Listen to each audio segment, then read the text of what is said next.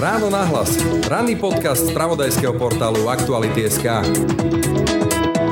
Ja si dovolím tvrdiť, že pri ľuďoch, s ktorými my pracujeme, napríklad v rámci denného centra je to okolo 1200 ľudí ročne, tak asi okolo 40% má nejaký duševný alebo psychický problém. Niekedy je tento problém dôvodom, prečo sa ocitnú na ulici, niekedy to vznikne až pobytom na ulici. Je november, začína snežiť, o chvíľu je tu zima No a do toho inflácia, ktorá tlačí ceny základných komodít, ako sú potraviny či drogéria, výrazne hore. Navyše energetická kríza, ktorá sa tlačí ceny energie a tým pádom aj služieb tiež hore.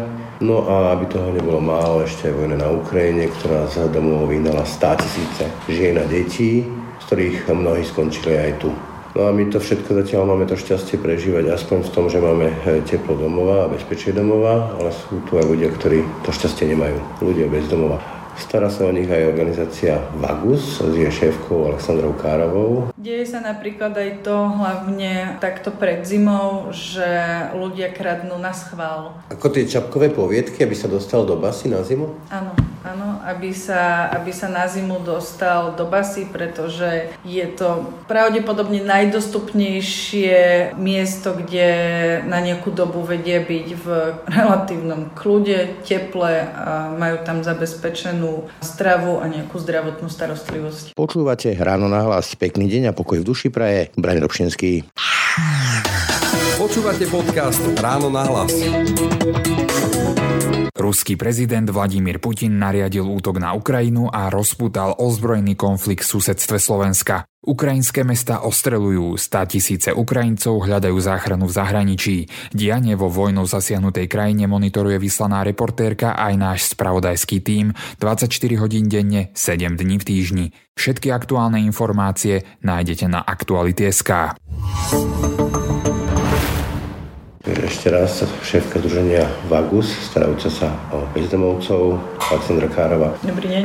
Takže taká tak úplne že základná otázka. Všetci prežívame tieto súbehy kríz, energie, plus inflácia, plus vojna na Ukrajine, plus utešenci z Ukrajiny. Ako sa to ale odráža na situáciu ľudí bez domova? Odráža sa to u nich asi tak isto ako u bežnej populácie. Takisto ich zasiahla invázia na Ukrajine. Takisto nerozumeli tomu, čo sa deje, nerozumeli tomu, ako ich to ovplyvní. Niektorí naši klienti sa báli, že prídu o služby, ktoré navštevujú, báli sa, že nebudú mať miesto, kam by mohli chodiť, pretože vnímali, že na Slovensko prúdi naozaj veľký počet ľudí utekajúcich pred e, vojnou. No a samozrejme, takisto sa ich dotýka inflácia, zdražovanie potravín, takisto si kupujú potraviny ako, ako my. Dotklo sa ich zdražovanie energií, najmä teda tých, ktorí bývajú na komerčných ubytovniach, pretože logicky ubytovne zdvihli ceny.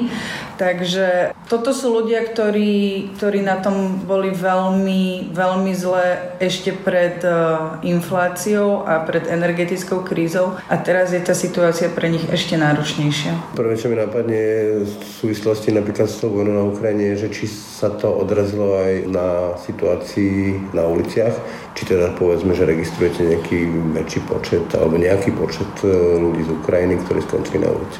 My zatiaľ nemáme vedomosť o tom, že by sa v bratislavských uliciach nachádzali ľudia z Ukrajiny, ktorým sa nepodarilo kontaktovať organizácie, ktoré pracujú s utečencami. Takže my momentálne nepracujeme s ľuďmi z Ukrajiny. My sme sa vlastne na začiatku, keď k nám títo ľudia začali prichádzať, snažili urobiť čo najviac preto, aby sa nestali našimi klientami, lebo sme sa toho veľmi báli a a je veľmi ťažké si predstaviť, ako by sme týmto ľuďom my, okrem toho, že by sme im poskytli jedlo, oblečenie, možno sa osprchovať, ako by sme im vlastne dokázali pomôcť.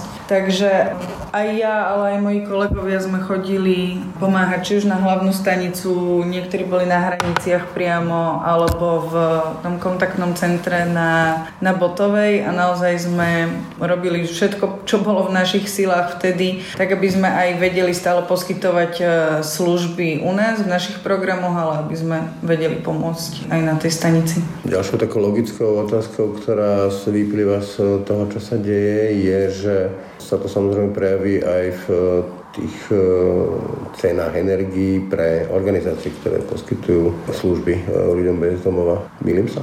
Nie, nemilíte sa. Samozrejme, odrazí sa to aj e, na energiách u nás, hlavne teda v tom dennom centre, pretože to je otvorené 7 dní v týždni, navštevuje ho okolo 100 až 120 ľudí denne, majú možnosť u nás sa osprchovať teplou vodou, môžu si u nás oprať oblečenie, Môžu sa u nás ohriať v rámci, v rámci jedálne, takisto ľuďom poskytujeme raňajky a teplé obedy, čo samozrejme všetko stojí nejaké financie, či už ide teda o nákup potravín na to, aby sme mohli vôbec vydávať nejakú stravu, alebo energie na to, aby sme mohli uvariť tie teplé obedy, takže samozrejme týka sa to aj nás ako občianského združenia. Keď hovoríte o tých financiách, tak ďalším logickým dôsledkom je, že ľudia majú hlbšie do vrecka zároveň majú predovšetkým strach dávať peniaze na to, čo nepovažujú za absolútne nevyhnutné.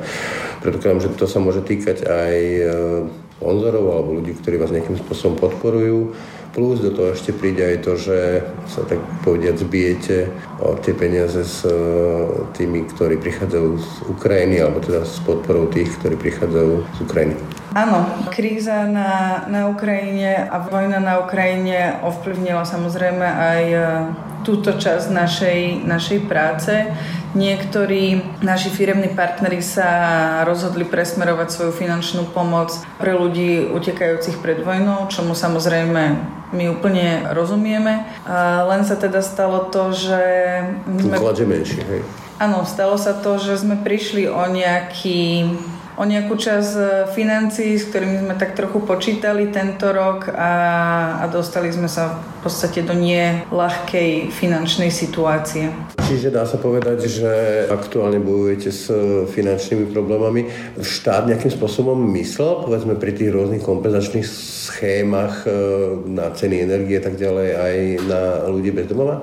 Áno, aj momentálne vlastne sa snažíme zapojiť do výzvy alebo do dotačnej schémy Ministerstva práce, ktorá je určená pre sociálne služby na pokrytie vlastne zvýšených nákladov spojených s energiami. Takže áno, do nejakej miery na to mysleli, čo je možno trochu problém. My stále vlastne nevieme, ak teda som to dobre, dobre počula, tak e, ten balíček opatrení spojených so zastropovaním cien pre domácnosti bude až začiatkom e, decembra. Takže my stále vlastne nevieme, aké ceny budú od e, budúceho roku. My máme momentálne v bývaní v rôznych teda komerčných nájmoch v Bratislave okolo 30 ľudí. My vlastne nevieme, čo nás, alebo teda čo ich čaká, ako tí prenajímatelia zdvihnú nájmy a či tí ľudia si to stále budú vlastne môcť dovoliť. To je v rámci nejakého takého programu, že housing, e, to znamená, že podpora ľudí, ktorí sa snažia odraziť do toho dna aspoň nejakým takou dotačnou schémou pre nich konkrétne e, na bývanie? Áno, je to v rámci nášho integračného programu Medzimiesto, v ktorom máme projekt Bývanie, kde máme teda rôzne spolupráce, či už je to s mestom Bratislava, ktoré vyčlenilo niekoľko bytov teda na tento projekt, alebo so súkromným sektorom, a máme teda aj veľkú dotáciu z ministerstva práce, kde sme sa zaviazali nájsť 15 bytov vlastne na komerčnom trhu. Poďme teraz na tú samotnú povestnú ulicu. Taký ten bežný e, predsudok je, že tam končia alkoholici a bývalé prostitútky a podobné akože asociálne živly. Viem ale, že napríklad e, pár rokov dozadu sa to riešilo, že tam končí napríklad veľa mužov po rozvode, po takom tvrdom rozvode, kde vlastne odídu s dvoma kuframi a ak sa im nedali v práci, tak skončia na ulici. Aká je tá štruktúra tých ľudí, ktorí končia na ulici? Sú to naozaj tí povestní asociáli, alebo tam naozaj nájdeme aj ľudí vzdelaných šikovných, ktorým sa akurát e, nejako nezadarilo. Ľudia bezdomova nie sú nejaká jednotná skupina ľudí, ktorá sa dá veľmi jednoducho popísať. Nájdeme tam asi naozaj, že všetky cieľové skupiny, ktorými sociálni pracovníci pracujú. Čiže máme tam mladých, dospelých, máme tam ľudí, ktorí prichádzajú z detských domovov, máme tam ľudí v produktívnom veku, ľudí, ktorí majú rôzne zdravotné a psychické problémy, sú tam e, ľudia v predôchodkovom veku a sú tam ľudia, ktorí sú seniormi a už poberajú vlastne starobný dôchodok. Takže naozaj celá, celá škála ľudí, sú tam muži, sú tam ženy a vlastne so všetkými týmito ľuďmi pracujeme v našich troch programoch. Hovoríte seniory, minule prebehla médiami správa o tom, že pol milióna penzistov tu žije pod hranicou chudoby, to znamená, že aj mnohí ľudia, ktorí celý život pracovali a dnes sú na penzii, môžu skončiť na ulici? Aj keď sa snažili? Áno, áno, môže sa to, môže sa to stať a stretávame sa s tým aj my v našej práci. Môže sa kľudne stať, že ste roky chodili do nejakého zamestnania a váš zamestnávateľ sa proste rozhodol, že on za vás nebude odvádzať odvody a tým pádom vy vlastne nemáte dostatok odpracovaných rokov, tým pádom máte nárok iba na úplne minimálny dôchodok. Z ktorého nevyťahnete nájomné napríklad. Z ktorého sa naozaj nedá, nedá vyžiť. Ďalším takým klasickým predsudkom je alkohol. Čo je prvé? Alkohol a potom ulica, alebo ulica a z toho vyplývajúci alkohol? Áno, alkohol patrí k e, tým základným predsudkom o ľuďoch bez domova a veľmi ťažko by sme vedeli určiť, že čo bolo prvé, že či ten alkohol alebo závislosť na, alebo všeobecne závislosť, či ľudí dostala na ulicu, alebo sa tá závislosť vytvorila počas toho, ako ľudia žijú na ulici. Stretávame sa s oboma s oboma možnosťami. Čiže jednoducho, keď už človek je na ulici, tak si povie, že nemá čo strátiť, tak prečo by som nepil, hej? Veľakrát tie závislosti sú spojené aj s nejakými duševnými alebo psychickými problémami. Veľká časť ľudí, s ktorými pracujeme, trpí naozaj rôznymi stresovými poruchami, depresiami, frustráciou. Veľa z nich nemá vlastne ani určenú nejakú diagnózu a často to vedie k tomu, že sa áno, uchylia sa k nejakému druhu závislosti pretože na tej ulici ten život je v podstate beznádejný. Nemáte rodinu, často nemajú tí ľudia priateľov, nemajú nikoho, o koho sa dokážu oprieť celé dni sám, nikto sa s vami nerozpráva, nemáte kam ísť, pretože vôbec všeobecne, že celkovo na Slovensku máme nedostatok sociálnych služieb, takže áno, častokrát je tým východiskom závislosť. Hovoríte o ľuďoch, ktorí majú nejakú diagnózu, nejaký zdravotný problém Viem, že častokrát, keď som chodil okolo Miletičky, toho bratislavského brucha, teda trhoviska, tak tam e, veľakrát končili ľudia, ktorí sa pohybovali medzi psychiatriou a trhoviskom, trhoviskom a psychiatriou a to sa opakovalo celé roky. Čiže na ulici je aj veľa ľudí, ktorí majú nejaký typ e, psychiatrickej diagnózy alebo nejaký duševný problém? Ja si dovolím tvrdiť, že pri ľuďoch, s ktorými my pracujeme, napríklad v rámci denného centra je to okolo 1200 ľudí ročne, tak asi okolo 40% má nejaký duševný alebo psychický problém. A niekedy je tento problém dôvodom, prečo sa ocitnú na ulici, niekedy to vznikne až pobytom na ulici. Pre všetky vlastne tie dôvody, že vy neviete, kde budete spať, ste v kontinuálnom ohrození, kedykoľvek vás niekto môže napadnúť, neviete si poriadne oddychnúť, vyspať sa, Keď ľudovo je to na palicu, ako sa hovorí. Hej? No je to akože naozaj že jedna z najnáročnejších situácií, pretože ani sa s vami veľakrát nikto nechce rozprávať, neviete, na koho sa môžete obrátiť, komu môžete dôverovať. S týmito ľuďmi sa naozaj často nikto nerozpráva, oni môžu byť aj týždne akože potichu sami so svojimi myšlienkami, že to je naozaj veľmi, veľmi náročná životná situácia, ktorá často naozaj môže viesť potom k vážnym zdravotným, ale aj psychickým problémom. Prečo nikto sa nerozpráva, tak akože kľúčové pri tom, keď má človek nejaký typ duševného problému, je depresia, klasika, alebo je úzkostné stavy, je rozprávanie sa s psychiatrom. Toto existuje vôbec, ako majú kam ísť, vôbec zaujíma sa nejaký psychiatr, psychiatri o týchto ľudí? Základný problém v tomto celom je poskytovanie zdravotnej starostlivosti ľuďom, ktorí majú dlh na zdravotnom poistení. Veľmi veľa ľudí, s ktorými my pracujeme, tým, že z rôznych dôvodov, či už zdravotných, psychických, alebo proste s tým, že nemajú kde bývať, nemôžu chodiť do práce. To znamená, že ani si neplatia zdravotné poistenie.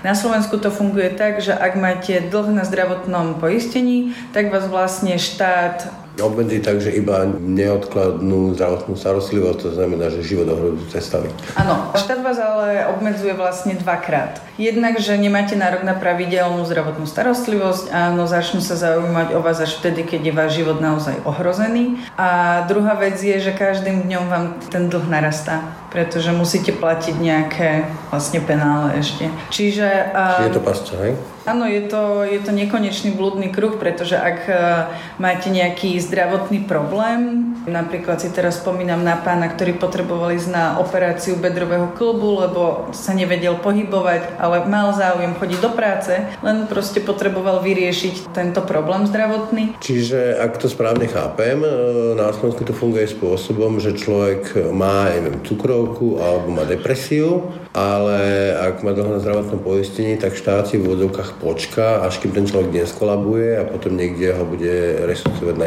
iske. Áno, alebo môže teda človek um, začať riešiť splatkový kalendár a po splatení určitej sumy, ktorú teda musíte na začiatku splatiť, môže to byť veľká suma aj okolo 700 tisíc eur, oni vám to teda vypočítajú. A môžete začať splácať ten splatkový kalendár a potom teda máte nárok na už pravidelné ošetrenie. Takže veľký, veľký problém že my aj keď e, si myslíme, že niekto by potreboval takúto pomoc, alebo napríklad pomoc vybaviť invalidný dôchodok, lebo vidíme, že ten človek by to naozaj potreboval a mohlo by mu to pomôcť, tak je tam e, obrovská bariéra, ktorú často nevieme prekonať. Dáva vám to logiku, lebo pobyt na iske je akože násobne drahý z hľadiska tých e, nákladov na starostlivosť, než povedzme, že nejaké lieky pre naozaj také, že diagnozy typu od depresie až po cukrovku. Nie, no nám to samozrejme nedáva zmysel, pretože sa s týmito ľuďmi stretávame každý deň a pracujeme s nimi každý deň. A hlavne má to dve také základné roviny. Jedna je tá ľudská, že sa pozeráme a pracujeme s ľuďmi, kde vieme, že čo by im naozaj mohlo pomôcť, že tá zdravotná starostlivosť je pre nich naozaj kľúčová. A potom tu máme druhú finančnú rovinu, kedy ja teda si myslím, že prevencia je lacnejšia ako sanovanie už vzniknutých rizik, kedy naozaj potom Hovoríme o tom, že musí prísť sanitka, via sanitky, dlhodobé pobyty v nemocnici, operácie. Že to sú naozaj veci, ktorým sa dá predísť. A nejakým spôsobom, keď ste sa o tom rozprávali s kompetentnými, ako vám to vedeli vysvetliť? Tú logiku? Je to, je to dlhodobá téma, je to veľmi náročná téma, lebo do nej vstupuje niekoľko rôznych subjektov, či už sú to poisťovne alebo, alebo štátne subjekty. Každý má na to... No tak poisťovne to nemusí zaujímať, oni si generujú svoj zisk a zvyšok ich nezaujíma, sociálne aspekty oni neriešia. To je skôr téma na ministerstvo práce, sociálnych vecí a rodiny, štát. Je to, no, je to komplexná téma, je to veľmi náročná téma, zatiaľ uh, sme sa v nej bohužiaľ nepohli, nepohli ďalej, ale teda bolo by to úžasné, ak by naši klienti mali prístup k zdravotnej starostlivosti, pretože pri mnohých by im to naozaj pomohlo uľahčiť cestu k zamestnaniu a k stabilnému bývaniu. Čiže keď niekto na ulici a má nejakú že vážnejšiu diagnózu, od, ak ste spomínali bedrový kolb, až po, hovorím, po nejakú že cukrovku alebo, alebo kardiovaskulárne ochorenia, tak zdravotnú starostlivosť v podstate nemá dostupnú? Pokiaľ má dlh na zdravotnej poisťovni, nie. Musíme počkať, alebo teda ten človek konkrétny musí počkať, kým jeho zdravotný stav nie je tak vážny, že ho zoberie sanitka. Kým nekolabuje. Áno, musí byť vyslovene v ohrození života. To mi napadajú naozaj také, že dokumenty, e, filmy z nejakej, že Afriky, kde sú lekári, ktorí riešia povedzme, že ľudí a tam naozaj tí ľudia nemajú nejaké zdravotné poisťovne. Toto u nás nie sú nejakí takíto, že lekári bez hraníc? sú, ale teda pokiaľ viem, tak e, chodia skôr do, do zahraničia v prípade nejakých konfliktov, ale napríklad aj u nás v dennom centre alebo v rámci terénu ošetrujeme to, čo vieme, nejaké základné poranenia alebo keď človek potrebuje častejšie prevezy, aby, aby sa mu tá rana dobre zahojila, aby sa to nezapálilo a nebolo naozaj nutné potom nejaký zásah až v nemocnici. Takže je to taká dobrá prax v týchto sociálnych službách, ktoré pracujú s ľuďmi bez domova, že to ošetrenie sa poskytuje. A čo lieky? Keď má dlh na zdravotnom poistení, tak e, môže mu nejaký lekár predpísať lieky, ale dostane ich? Áno, toto je tiež jeden z problémov, s ktorým sa stretávame, že keď už sa nám podarí dostať nášho klienta alebo klientku k špecialistovi, získa recept na potrebné lieky, tak častokrát samozrejme ten človek nemá na to financie, Takže tu sa snažíme to zabezpečiť my vlastne na náklady nášho občianského združenia. Čiže štát to nechal na bedrách tretieho sektora? Áno, vyzerá to tak. Čiže keď e, to zhrniem, tak naozaj človek, ktorý má na ulici nejaký vážny zdravotný problém, ho bude mať dovtedy, kým e, nebude život ohrozujúci stav, dovtedy štát nezaujíma. Alebo kým nezačne splácať splátkový kalendár. No ale keď nemá prácu, lebo je na ulici, tak asi nebude nič splácať. Áno, toto je naozaj že veľmi, veľmi zamotaná situácia. Je to taký blúdny kruh, v ktorom sa my vlastne každý deň pohybujeme. Preto vlastne aj hovoríme o dôležitosti toho stabilného bývania, o cenovo dostupnom bývaní, pretože až keď ste vlastne v tom bývaní, v tom bezpečí ste zastabilizovaní, je to jedna z prvých vecí, ktorú vlastne riešia naši klienti a klientky, keď vstúpia do nášho projektu bývania, začínajú si riešiť zdravotný stav. Jednak na to zrazu majú čas, pretože sú v tom bývaní a nemusia riešiť to, kde budú túto noc e, spať, alebo čo vlastne, kam sa cez ten deň podejú. A ako náhle majú ako tak zastabilizovaný zdravotný stav, tak prichádza druhá najčastejšia téma a to je hľadanie stabilnej práce. Pretože tí ľudia naozaj chcú pracovať, len pokiaľ ste na ulici, pokiaľ ste nevyspatí, nemáte sa kde osprchovať, neviete sa dobre najesť, tak len ťažko si môžete dlhodobo udržať stabilnú prácu. A nie len to, ale aj keď som zamestnávateľ, tak poviem, tak ukáž mi občanský, kde bývaš. No, kde bývajú? Je to rôzne. Niektorí naši klienti naozaj prespávajú vonku, či už sú to nejaké stany alebo chatky v lesoch, sú to výklenky v domoch. E, no naražal som na to, že ten zamestnávateľ chce, aby ten e, zamestnanec mal nejaký, že trvalý pobyt, e, niekde reálne býval a títo ľudia sa asi nemajú čím veľmi preukázať. No áno, nemajú, pokiaľ sa im nepodarí dostať do, nejakej, do nejakého takéhoto projektu bývania, ako máme napríklad my, alebo pokiaľ nebývajú na ubytovni, tak častokrát v dokladoch majú buď napísanú iba mestskú časť, alebo majú trvalý pobyt z pôvodného miesta, kde predtým žili. Máte skúsenosť, že toto je dôvodom, prečo ich zamestnávateľ môže odmietnúť, že sú ľudia na ulici? Asi ten uh, základný problém je, že tým, že mnoho z týchto ľudí má dlhy rôzne, či už uh, je to zdravotné poistenie, alebo napríklad uh, nemali lístok na MHD a podobne. Veľa z nich tým pádom si nechce zriadiť napríklad účet v banke. Exekúcia. Pretože áno, do pár mesiacov o vás hneď vedia exekútory a vy aj keď sa naozaj snažíte a chcete si udržať to zamestnanie, možno aj s dobrým platom, tak tí exekútory častokrát týmto ľuďom zoberú tak veľa z tej výplaty, že už im neostane na dôstojný život. Takže je to potom naozaj veľká úloha sociálnych pracovníkov a pracovníčiek, aby sa pokúsili s tými exekútormi spoločne nastaviť tie splatkové kalendáre tak, aby to tým ľuďom naozaj dávalo zmysel chodiť do toho zamestnania, aby si udržali tú motiváciu dostať sa z tejto situácie. Čiže keď to zhrniem, tak ten blúdny kruh vyzerá tak, že keď som na ulici a nemám to šťastie, že som v nejakom programe housing, nazvime to pracovne takto, tak nedostanem prácu a keď nemám prácu, neviem splácať e, dlh na zdravotnom a tým pádom povedzme nemôžem si riešiť zdravotné problémy. Tak? My tým, že máme tri rôzne programy, jeden pracuje s ľuďmi priamo v teréne, kedy my chodíme za nimi, máme nízkoprahové denné centrum, kedy ľudia prichádzajú za nami, za tou službou a potom máme teda ten integračný program, kde sa snažíme ľuďom poskytovať bývanie. V každom tá práca vyzerá trochu inak.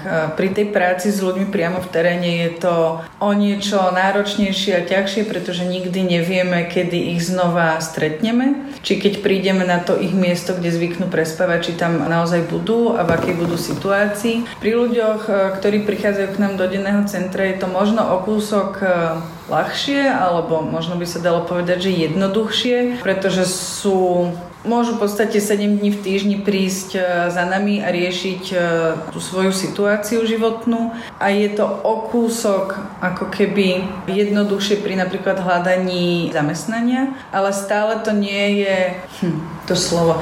Stále to nie je tak, um, nechcem použiť slovo jednoduché, inak. Pri práci s ľuďmi v projekte bývania je to úplne o niečom inom. Tí ľudia zrazu sa upokoja, nemusia riešiť každodenné prežitie, nemusia sa bať toho, že ich niekto zbije alebo okradne, alebo že celú noc napríklad budú musieť uh, chodiť po uliciach, aby im nebola zima, aby nemali omrzliny alebo aby neumrzli a tu na tí ľudia naozaj sami prichádzajú s tými témami. Je pre nich zrazu, majú ako keby čas sa zamyslieť nad tým, že čo môžu robiť, čo sú pre nich dôležité veci, aký je ten cieľ, ako sa vlastne dostať z tejto situácie. Čiže doriešovať si nejaké svoje životy, hej? Áno, pretože oni zrazu majú, ono to znie tak čudne, ale oni zrazu na to majú čas. Oni zrazu majú čas sa zamyslieť nad tým, že čo môžu spraviť preto, aby sa z tejto situácie dostali.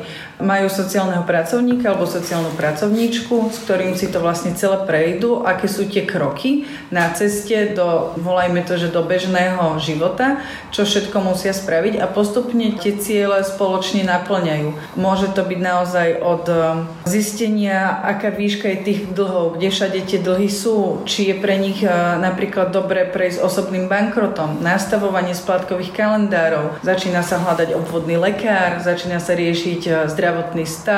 Postupne sa to môže zlepšiť až tak, že si začnú naozaj hľadať trvalé zamestnanie, lebo sú už pripravení na to, že aké, aké veľké sú tie dlhy, čo ich čaká. Je tam veľmi dôležitá úloha toho sociálneho pracovníka alebo pracovníčky, ktorý vlastne pri akejkoľvek kríze alebo zakopnutí alebo novom probléme alebo aj pri pekných veciach je s tým človekom a vie ho v tých situáciách podržať alebo posilniť alebo mu ukázať, aké sú, aké sú tie cesty. No, mne to neznie čudne, lebo keď neviem, kde budem spať a neviem, čo budem jesť, tak asi nemám čas riešiť iné veci. Ale uh, hovoríte, že programy, hovorím, pracovne to voláme, že housing, teda nejaké bývanie, sú veľkým medistupňom, ale tiež ste povedali, že to je pár bytov. Aké veľké šťastie musí mať ten človek na ulici, ktorý sa aj snaží, aby sa dostal do takéhoto programu? Týchto bytov je veľmi málo. Celkovo na Slovensku máme nedostupné, cenovo dostupné bývanie, mestské nájomné bývanie alebo sociálne bývanie, ktoré by naozaj mnohým ľuďom pomohlo nespadnúť vlastne až na ulicu, pretože nám tu chýba ten záchytný systém, aby, aby sa ľudia neocitli až na ulici. My v našom združení momentálne u nás teda býva okolo 30 ľudí, takže máme k dispozícii 25 bytov. Máme rôzne spolupráce, či sú to mestské časti alebo priamo mesto Bratislava, súkromný sektor. Máme nejaké byty aj v rámci Novej Cvernovky, Takže snažíme sa vlastne zohnať tie byty tak, ako sa dá, pretože u nás vlastne tá metóda Housing First sa nedá uplatniť úplne celá, tak ako by sa vlastne malo. My sa snažíme prispôsobovať situácii, snažíme sa prispôsobovať ľuďom alebo teda inštitúciám, ktoré sú ochotné nám poskytnúť byt na takéto účely. Čiže keď to zhrniem, človek musí mať veľké šťastie, aby sa tam dostal. Áno, my sme vlastne vždy nútení tých ľudí vyberať. Nie je to proces, z ktorého by sme boli šťastní, pretože musíme rozhodnúť o tom, kto bude mať tú možnosť sa dostať do bývania a o tom, kto bude musieť ostať na ulici a čakať na nejakú ďalšiu príležitosť. Deje sa to preto, že tie nájmy sú obmedzené na nejaký počet rokov, väčšinou sú to 1 až 2 roky. Niekedy máme šťastie a sú to 3 roky. Bohužiaľ, pre niektorých ľudí, ktorí žijú dlhodobo, dlhé roky na ulici, s čím my máme teda na Slovensku obrovský problém, že tu máme veľký počet ľudí, ktorí sú desiatky rokov na ulici, tak... E, Čiže akože povolanie e, človek na ulici? Takto až? Áno, pracujeme s ľuďmi, ktorí sú na ulici 15 aj 20 rokov. Tak pri týchto ľuďoch by to mohlo byť e, mohlo by to zhoršiť ich situáciu.